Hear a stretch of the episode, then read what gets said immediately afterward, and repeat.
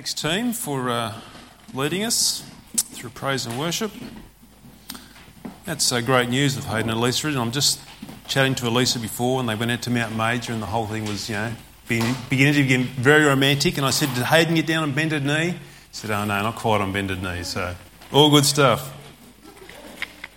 Very exciting. A little bit different to how Laura and I got engaged many years ago.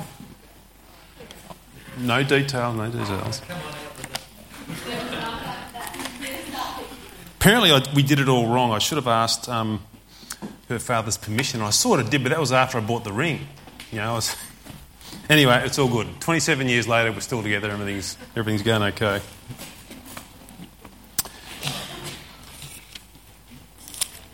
Righto, we are in a uh, series about God's empowering presence, uh, the work of the Holy Spirit. And uh, started last week our, our first one, and um, looking forward to the next few weeks as we, uh, as we journey through that and uh, see uh, this important aspect of our lives that uh, God is within us uh, by His Holy Spirit. Today, um, just maybe consider some of these questions. How will we stand in this world when we become a Christian? How, how are we to be strengthened to face the difficulty of this world and uphold a life that will glorify God in the, the face of Jesus Christ? Does God save us? And then leave us to our own devices. Now, what is filled with the Spirit? What does that mean? What is baptism in the Spirit? Is that the same thing? What's the difference? What happens with God's empowering presence, the Holy Spirit, when we first become a Christian? Now, these are some of the things we just want to think about today as we just come into this passage, this next uh, talk here on the, the work of God's Spirit, the Holy Spirit uh, within us. So, if you've got your Bibles, just a short verse to sort of uh, dial ourselves in, and that's uh, 2 Corinthians 1, verses 21 and 22.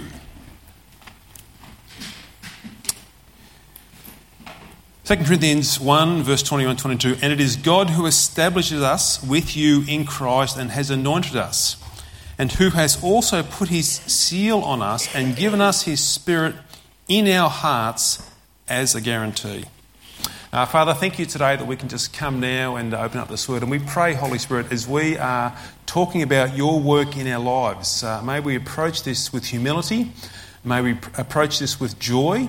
Uh, may we approach this with open and soft hearts to see uh, your work, your empowering presence living inside of us. And today, as we just think about some of those questions and think about what is filled with the Spirit and uh, Whereabouts do you actually dwell and live within us? I ask and pray that, Holy Spirit, you would open up our hearts and our minds as we uh, travel through your word today, and that you would uh, build within us uh, strength and faith and courage to live out a life that really does honour and praise Christ because of your work within us. And we ask that now in Jesus' name. Amen. Uh, there will be some Q&A today too, so if you have any questions at all as we go through this, I'm very happy for you to either jot it down I was just talking to Kath before. She's on the YouVersion Bible. You get a little notes page there. You can write your questions down if you want to. So if you do that, on, if you're on YouVersion, or you can just scribble something down on a piece of paper. So we'll take a few questions at the end. If there's something that might just twig or sort of, gee, I wonder what that means, or explain it a bit further at the end, um, hold them, and then we'll come back to that at the end of the uh, service. Sometimes I think we see God as remote and distant from us. It's like we think He's caring for us and He's interest, interested in us in our lives, but somehow God seems to be doing this from afar. He doesn't seem or appear to be vitally involved in our lives. And sometimes our understanding of God's purposes for our lives confuses these thoughts about His presence for us, or, presence with us, sorry. Uh, you see, if we believe that God is all about taking li- uh, the problems of life and all of its challenges away and giving us a trouble free life, that will then seem, will make God seem like he's distant or a long way off because as we live life and experience troubles, we'll think, hang on, God isn't on the job because he's not taking away all those troubles and challenges of life. God will then seem maybe he's distant or not really up close and personal. But if we understand that God is reshaping our lives and reforming us into the image of Christ, and that God is using all of the situations of life to do that, that will then change the way we perceive or think of God in relation to us in our lives. We will then begin to see that God is intimately working in every circumstance of our life, And that in, in and through that, we'll see that God is very up close and personal because God hasn't left us. He's actually working in every situation through our lives. And we'll begin to grasp that God is a very real and present help at all times. Last week we saw God's gracious action of us being born again as we started this series here on the Holy Spirit. That we who were unwilling and unable to save ourselves because of our dead sinful position, that God the Spirit comes and breathes new life into our dead souls and revives us within. Once I couldn't see Jesus and appreciate who he was and what he's done in my past, but God's Spirit comes, and now I can see that Jesus is God, and I'm extremely thankful for the work that He has done in saving me and rescuing me. The Holy Spirit has come in and gloriously renewed us within to believe in and to delight in Christ, our great and glorious Saviour. So that then brings us to our talk today. This action of the Holy Spirit is it a once off, one time event that He does? Does he come and do this work and then the Holy Spirit moves on to someone else? Or is the action of the Holy Spirit an ongoing work that continues in our lives? Is it something that's happening all the time, working uh, moment by moment, day by day within all of us? And where does the Spirit dwell within us if it's an ongoing action? Where is the Holy Spirit residing or living within us? So let's pick up on these things today as we continue to explore this role here of God's Spirit uh, working in our lives. So I'm born again. We saw that last week. We're born again. What has the Spirit done with me? Where is the Holy Spirit now in relation to me in this born again experience? Perhaps we'll pick up on that question there. Where does the Holy Spirit now dwell concerning me uh, in and through this experience of being born again and brought into the family of Christ? The Bible tells us that the Spirit, the Holy Spirit, has now taken up residence within me. In other words, God, the Holy Spirit, dwells or abides within me. In John 14, 17, Jesus was telling the disciples this Even the Spirit of truth, whom the world cannot receive, because it neither sees him nor knows him. You know him, for he dwells with you and will be in you. Here, Jesus refers to the Holy Spirit as he's teaching the disciples, and he says, The Spirit that dwells with you will be in you, will be in us.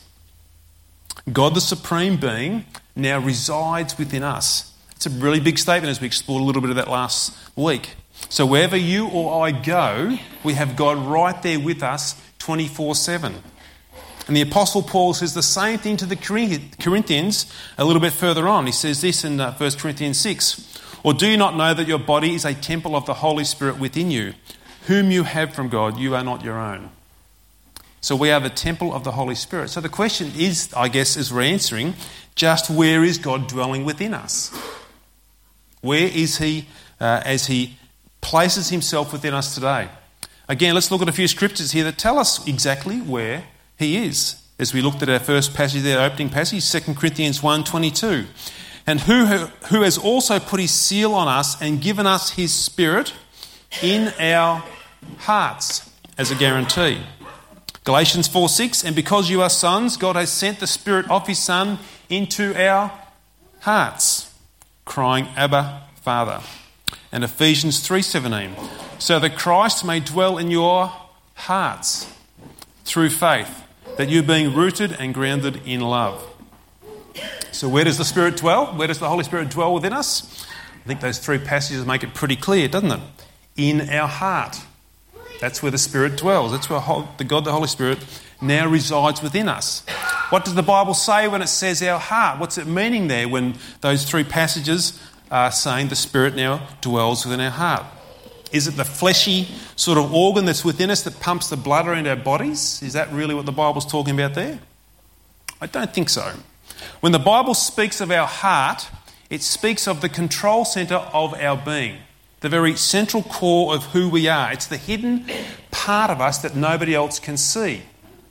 It's what drives us, it's what moves us, it's what actually continues to push us around and change us. It's not seen, but we actually can see it's out working through our lives as we see the way people might carry out their actions. But the heart in the Bible is referring to our mind and our will and our emotions, is where God's Spirit resides within us. He dwells on us now in this ongoing uh, nature through the rebirth and our ongoing conversion experience in our mind and our will and our emotions. Let's just consider the mind for a little bit here and think about this thing, this incredible machine that we have locked up here in our heads. It's an immensely powerful thing, our mind. A little quick bit of research on, on Google, that's where you always go to find your facts. Well, maybe some facts mixed around there. But I found there that, uh, that we have between 60 and 80,000 thoughts on any given day. That's a lot of thoughts, isn't it? 60 to 80,000 thoughts are sort of buzzing around and spinning around in our heads on any given day. Now, if we break that down a little, in our waking hours alone, that means we have 4,375 4, thoughts per hour that are going through our minds, or roughly 72.9 thoughts per minute going through our minds. That's more than a thought a second. It's a lot of thoughts. What is a thought? If I've got 72.9 of them running through my head every minute, what is these things that are going through?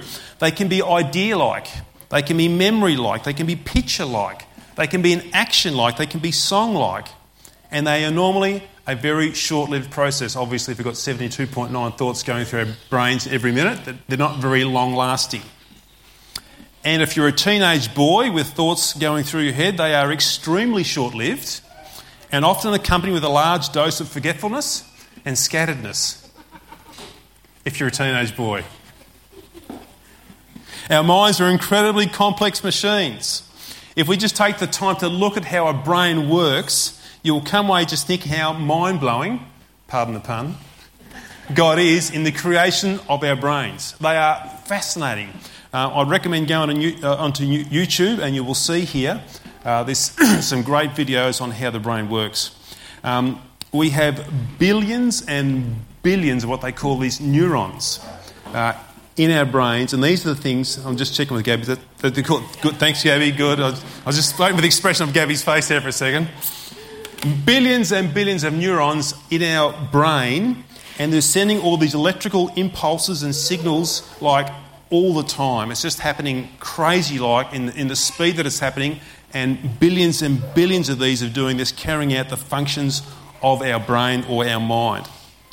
With our minds, we can look at a scene or a picture and we can like store that away as a record for years and years and years and then sort of recall it when we like, sometimes when we like. You may have been on a holiday and you'll just grab some scene in your mind and you'll just lock it away and you'll store there and you'll think of the particular uh, details. It could be a sunny day, it could be a cloudy day, it could be near the beach, it could be on a park.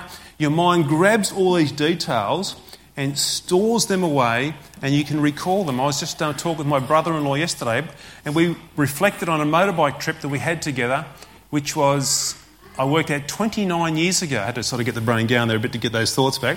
29 years ago, I had this motorcycle trip and this bike that he was on um, fell over a stump and he split the steel tank. Now, in my mind's eye, I can replay that video back right now because I was right behind him and I can see exactly where that bike fell over and I can see exactly where that tank was split on the bottom and I can see exactly who the person was who came and helped fix up uh, this tank to get us going again. It's just fascinating what your mind can do. Now, I just visualised that or saw it, sorry, firsthand 29 years ago, and I can sit here and sort of close my eyes and I can, I can begin to replay that back in my mind again. Just absolutely fascinating here, this control centre uh, in our, our mind. And these, these, this mind or this brain is like a machine that's continually processing thoughts, filing these away in images and in our storage of our minds here, just locking them away, locking them away, and pulling them back as we need at times. And at the same time, as we process these thoughts, our minds are being conditioned to think in certain ways as well. Another fascinating feature here of our minds. The more we allow certain thought patterns to develop in our minds, the more they build certain pathways how we deal with a thought when it comes our way. Just say I've been taken advantage of a number of times in life and someone's ripped me off with money quite a few times. After a while, my mind begins to develop a pathway of thinking that makes me defensive towards that person. That same person comes to me again, and I think, okay, what are they going to do? They're going to try and take me off, take me down again, and rip me off. Your mind begins to develop certain pathways of thinking here in these, um, as it sort of goes through this, uh, this process of dealing with these 60 to 80,000 thoughts a day. Our minds or our brains also have various sections where we do process these thoughts.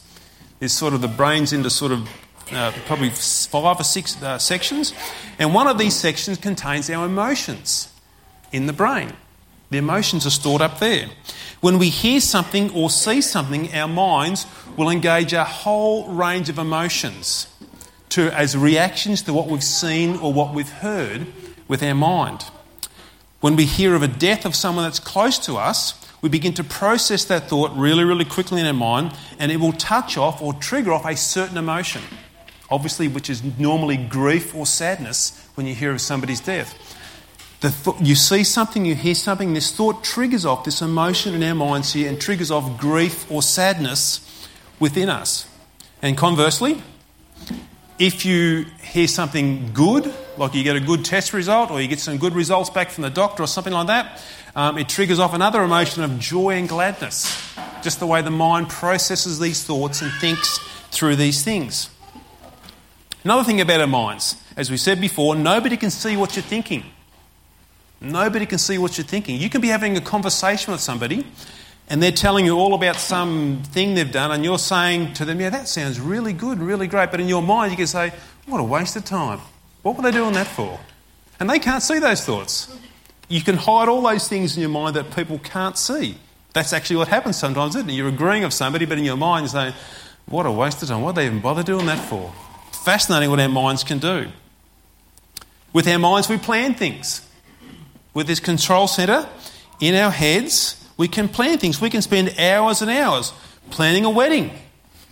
Well, hopefully, Hayden, at least we'll be done in the next few months. Planning a wedding, planning a holiday, planning a trip away, planning a surprise party, a work project, a creative project, all number of things. And every one of us, I think, have lied in uh, lay down in our beds at night. Sometimes that mind just won't stop thinking about things, going at a million miles an hour as our mind is processing and thinking and planning. It's like this machine that we cannot stop. We just can't seem to just pull it out of gear some nights. It just wants to keep going and going and going. It's the same when we have maybe a difficult conversation we've got to have with somebody. We will plan out the whole conversation in our minds of how it's actually going to step through. We'll think of what their responsibility, then I'll make my response to that. And then what will their response be? then I'll make my response. So we actually sometimes will plan this out in our minds in this incredible machine that God has placed up here in our heads. And these thoughts can range from instantaneous, like milliseconds, barely able to be measured. Some thoughts are like that, and other thoughts perhaps have more complex calculations. They might take quite a few seconds to actually process that thought through our brains. It's a fascinating, fascinating machine. The process of a thought, how does it work? What does a thought do when it comes to my mind or my brain? How do I process that? Maybe take this for an example. Just say I've watched a very frightening movie or TV show. I spent the night there and I watched this Dracula movie. Who's ever seen Dracula movies before? There's a few hands going up. This going back quite a few years ago. Dracula movies. And suddenly I remember it's now about 10:30 at night and I've forgotten to take the garbage bin out to the front of the road. I've just watched a Dracula movie. I begin to process the thought the garbage bin's got to go out in the road. My mind takes in all the movie scenes that I've just seen. And I've just seen this horrible um, sort of attack by a Dracula vampire in the darkness of the night. My mind processes that. And straight away, my mind goes to fear. I've got to go outside, I've got to go in the dark. I process that thought. I don't want to go out in the dark because I've just seen this movie and I'm just thinking there's going to be vampires out there somewhere. Straight away, then it engages my will. I'm not going to do it. So you can see how thought begins to work sometimes in our mind. It just begins this chain reaction of various things that take place. It might spark an emotion of fear. It's amazing how this happens. And this is happening in our minds 60 to 80,000 times in a 24 hour day. Fascinating, fascinating thing, this mind that God has given to us. And this is precisely where God the Holy Spirit takes up residence within us. Not so much in a physical God sort of cramming himself in our head, but the Spirit of God, the Holy Spirit, now taking up residence within the very control centre of who we are, beginning to influence the way we think and draw us towards Christ and Christ like living. Paul in Romans gives us also this amazing truth about our mind. he says there, Do not be conformed to this world, but be transformed by the renewal of your mind, that by testing you may discern what is the will of God, what is good and acceptable and perfect. There, Paul is saying this central part here of who we are is our mind, this fascinating thing. And this is where the Holy Spirit comes in. This really is a picture of the beauty and the grace of God with us. God doesn't tinker around the edges of our lives, sort of just making little adjustments here and there. God comes into the very control centre of who we are and begins his work there of transforming us by influencing the very centre of our core of our being. And what he brings in there is incredible, wonderful, liberating, eternal, and deep transforming change into our lives right in the core of who we are. Okay, as we think about this position of the Holy Spirit is He dwells within our hearts, which we know to be our mind and our will and our emotions. But is this work a once off work? Does the Holy Spirit come and do this once and then leave us to our own devices? Does the Holy Spirit sort of come and say, Hey, I'll just give you a little bit, little bit of myself now, and then maybe a few months down the track, maybe a little bit more, and then maybe eventually you'll get more of me later on? Is that how the Holy Spirit works? Or is the Holy Spirit coming in entirety into us and filling us in our very being? And we would say that that's exactly what does happen. When we become a Christian and follow Jesus, we are filled with the Holy Spirit completely, utterly, and totally. As a Christian, we are filled with God's Spirit when we become a believer in Him. Now, this can be a challenging thought for some as we think about the Holy Spirit and filling us in entirely as a Christian, because there are some other uh, believers who believe that there is a second experience or baptism of the Holy Spirit. They believe there's this subsequent second experience that you've got to have as a believer. So let's just explore this a little bit as we think about that and uh, try and get this picture here of the work of the Holy Spirit in our lives. There's a number of scriptures that talk about baptism in the Holy Spirit, particularly in the Gospels. Matthew 3.11, uh, John the Baptist is talking there. He says, I will baptize you with water for repentance, but he who's coming after me is mightier than I, whose sandals I am not worthy to carry. He will baptize you with the Holy Spirit and fire. Mark 1 8, I have baptized you with water, but he will baptize you with the Holy Spirit. And John again in uh, Luke 3, I baptize you with water, but he who is mightier than I is coming, the strap of whose sandals I'm not worthy to untie. He will baptize you with the Holy Spirit and fire. It's a picture here of Jesus that John's uh, talking about, and that Jesus will be the baptizer and he will baptize people in the Holy Spirit. In other words, we will be immersed in the Holy Spirit, is the, uh, the thought there that Jesus is communicating. As we grasp and understand the Bible, what is actually taking place there, we see this being fulfilled at Pentecost um, after Jesus has risen from the grave and is, about, and is ascended back to heaven. You see this in Acts chapter 2. When the day of Pentecost arrived, they were all together in one place, and suddenly there came from heaven a sound like a mighty rushing wind, and it filled the entire house where they were sitting. And divided tongues as of fire appeared to them and rested on each of them. And they were all filled with the Holy Spirit and began to speak in other tongues as the Spirit gave them utterance.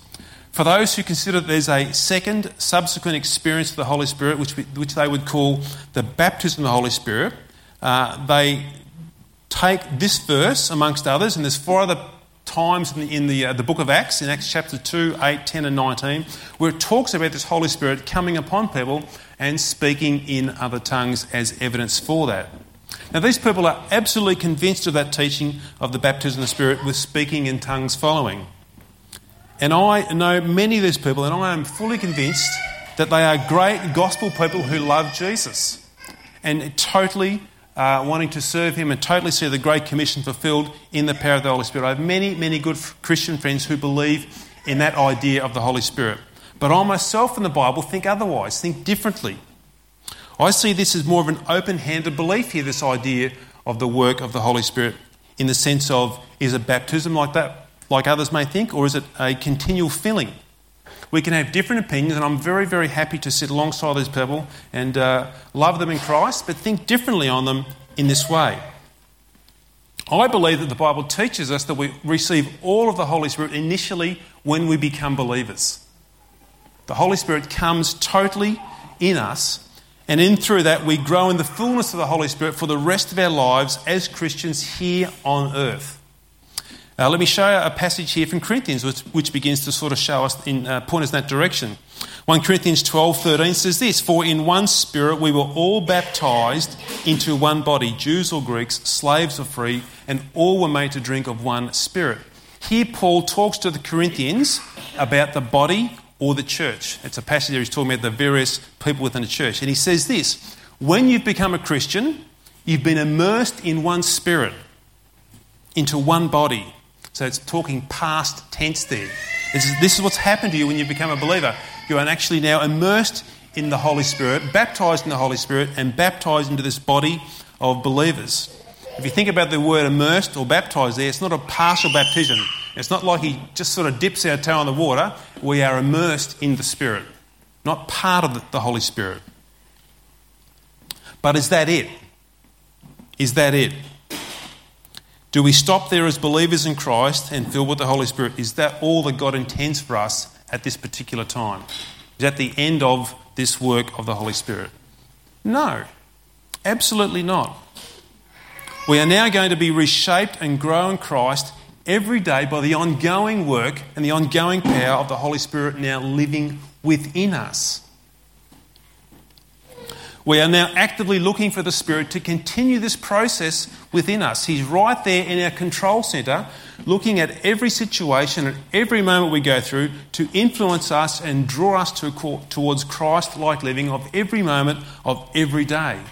And Paul, the apostle in the Ephesians, sees it very similar. He says in verse 18 of chapter 5 Do not get drunk with wine, for that is debauchery, but be filled with the Spirit Interesting phrase there that Paul says at the very end of that verse, but be filled with the Spirit. He says, don't be filled with the spirit of alcohol, but be filled with the Spirit. Now, the interesting part of that phrase there, if you look at that in its original languages and the way the word is constructed or the way the sentence is constructed, it can also say this. It can be translated to say, but be being filled but be being filled. It doesn't make really good English when you say it like that, so that's why the translators have put it the other way. But if you wanted to translate that from the original languages, but be being filled, it's like a continuous action. Keep being filled. Paul's saying to the Ephesians, keep being filled by the Spirit. Keep being filled by the work of the Holy Spirit in the control centre. In other words, keep expanding or keep growing, being filled more and more and more with God's Spirit. Let the Holy Spirit grow in your heart in this continuous action. This continuous action. Be being filled. So I thought, of, I thought about that as I was reading this week. I thought, what's a good example to try and understand here this idea that we receive all the Holy Spirit at the conversion or the new birth, and then we seem to keep being filled with more of the Holy Spirit as we grow. And as I read through that, I got this great um, picture of a balloon. And this is what uh, the example that I read through the book, and it was like this. Hopefully, I can blow this balloon up.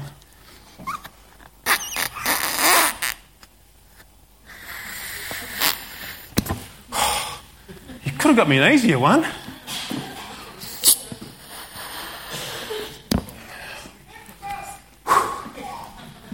Okay, so the example I read earlier in the book, to give this picture here of being filled with the Spirit, you can imagine this here as a new believer. I've received all of the Spirit. Would you say everything in this balloon is air? Could be a bit of saliva in there as well, maybe. Who knows? When you become a believer, you receive um, all of the Holy Spirit. As you grow and expand as a believer, learning more and more about Christ, obviously your spiritual life expands, and you can do this, hopefully.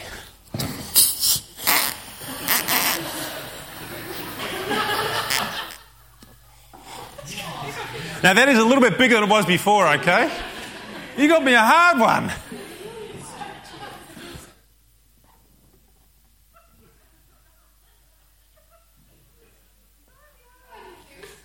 It is definitely bigger than before, okay? But the whole idea is the expanding balloon. So, this idea of being filled with the Holy Spirit is as we expand as believers, expand in our knowledge of who Christ is, the Holy Spirit is filling us more and more and more. And if this was a softer balloon, you'd really see that actually. It'd just get bigger and bigger, right? And it's certainly bigger than what it was before. This must be one of those trick balloons. But that's the, that's, the, that's the picture here of being filled with the Spirit. You know, even at, right, it's still filled with air. I'm not going to blow it back up again though. But it expands as God's Spirit fills us more and more as we grow in the image of Christ. This is the picture here of being filled with God's Spirit and growing in Him. So, what I might say is this I don't think God wants us to, experience the Spirit's work just once or even twice. I think God wants us to experience the Holy Spirit's work in our life in an ongoing, many, many, many times way for the rest of our lives. Not looking for the once off when God comes in the new birth or a second experience where you may or may not speak in tongue, given, depending on the, the gift that God may give you, but an ongoing work where God's Spirit is continuing to fill us and to grow us all the time. And this is the grace of God that's been poured into our lives through the Holy Spirit. This is God's empowering presence that He freely gives to us when we put our trust in Christ as our Saviour. It is God's Spirit taking up residence within us, residence within us, and empowering us for the rest of our lives. And this is really, really critical that we get hold of this empowering presence that we do have. Talking to a good friend of mine yesterday, and he just made this comment. He said to me, You know, I'd hate to be growing up in the world today as a kid compared to what I grew up in, the world I grew up in 30, 40 years ago.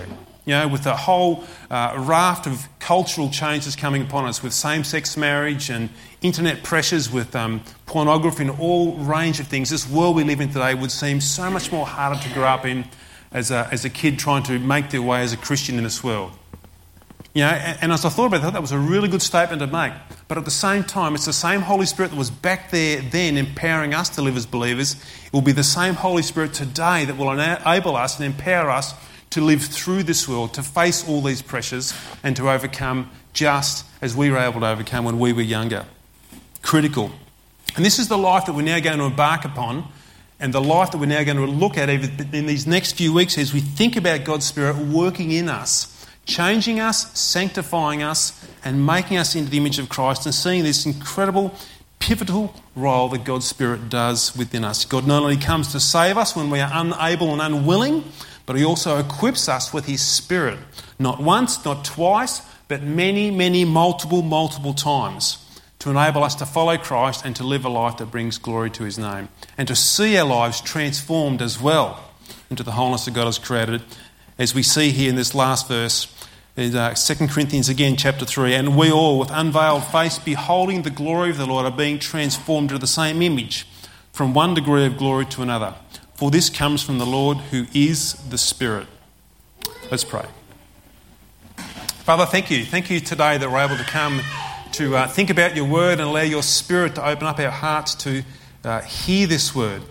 Uh, Holy Spirit, we thank you that you indwell us at the new birth. We thank you that you fill us at the new birth. And we thank you that in this ongoing work that you are growing us and expanding us to hold more and more of you in our lives so that we can reflect more and more the glory of Christ out through our lives. We thank you today that we have this residing power within our control centre, within our minds, helping us to process the thoughts and the images and the things we see and hear, and to enable us to think Christ like and to enable us to overcome this world.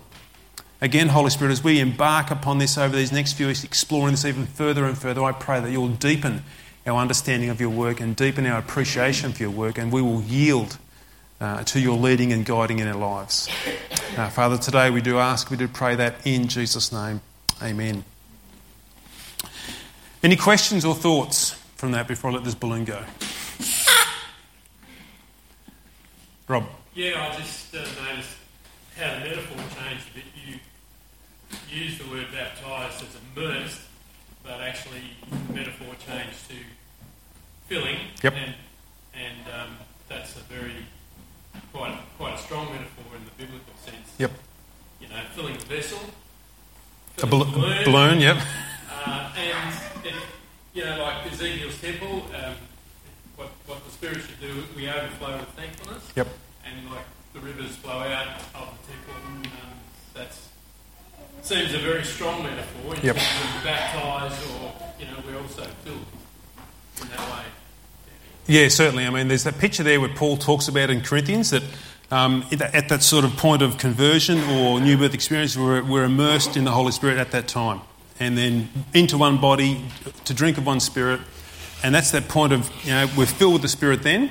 And then we, and as I said, we keep growing and filling and expanding and a point of overflowing as well in, in, the, in the life of God now flowing out of our lives uh, as much as it's expanding within us at the same time. I guess, you know, you could say the Spirit is poured in, Yep, you know, God pours in His Spirit continues, yeah.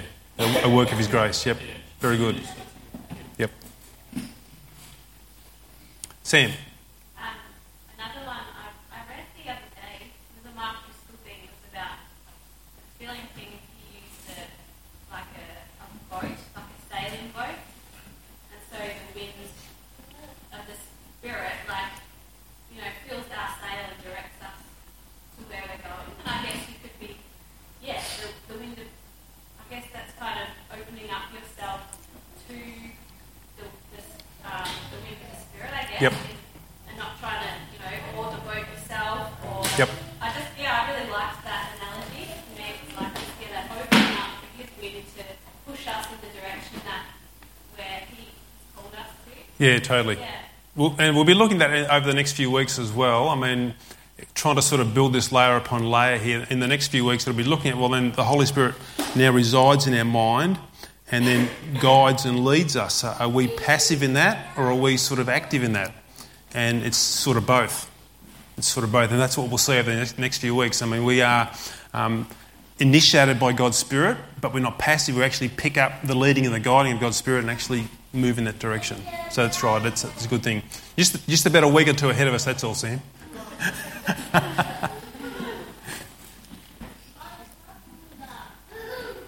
Just clarity on, um, we still believe in the gift of tongues, Yep.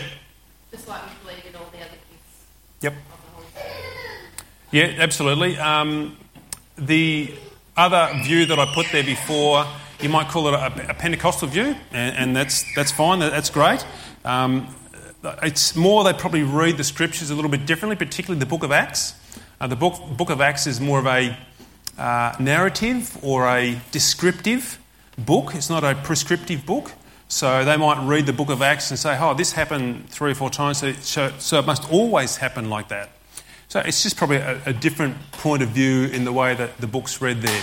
So, uh, like I said, they're not, I'm not going to say they're not Christian, by no means am I saying that. That's just what they think, that's what they believe, and I can sit alongside um, brothers and sisters in Christ like that and totally agree um, in everything, but I don't, wouldn't agree to say that there is a second baptism of the Spirit where you must speak in tongues um, to give evidence of that baptism of the Spirit in that sense. I would say no, the work of the Spirit is just this ongoing work all the time. Certainly, we believe uh, that the gift of tongues is a valid gift for today, and God does give that sovereignly. Some people receive it, some people don't. Doug. Um, just a point, the, at Pentecost, um, the apostles were speaking in, it says they're in tongues, and they're actually speaking in languages Yeah. that other people. Um, was what we say when we speak in tongues, unless somebody can translate it to me, it sounds like. Yeah. When it's translated, it makes a lot of sense. Yep, yep. And we will look at the gifts of the Spirit in a few weeks' time as well. But you're right, on that particular time, they were speaking the languages of other sort of nations surrounding about them. Um, but there's no reason why the Holy Spirit doesn't give a gift of a tongue that we've got no idea what that is. It could be a heavenly language, which is no earthly equivalent whatsoever. Um, that, can, that can happen as well.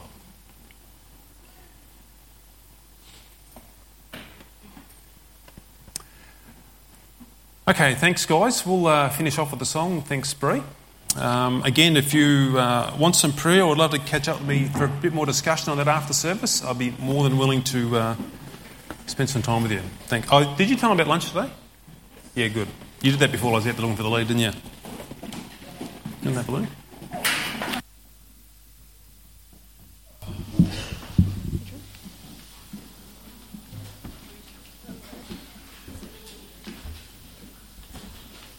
Let's stand as we close with Alleluia. Well, not really closing because we're just going to continue our church community with lunch. So please, like Dad just said, stay with us. We've got plenty of food for everyone.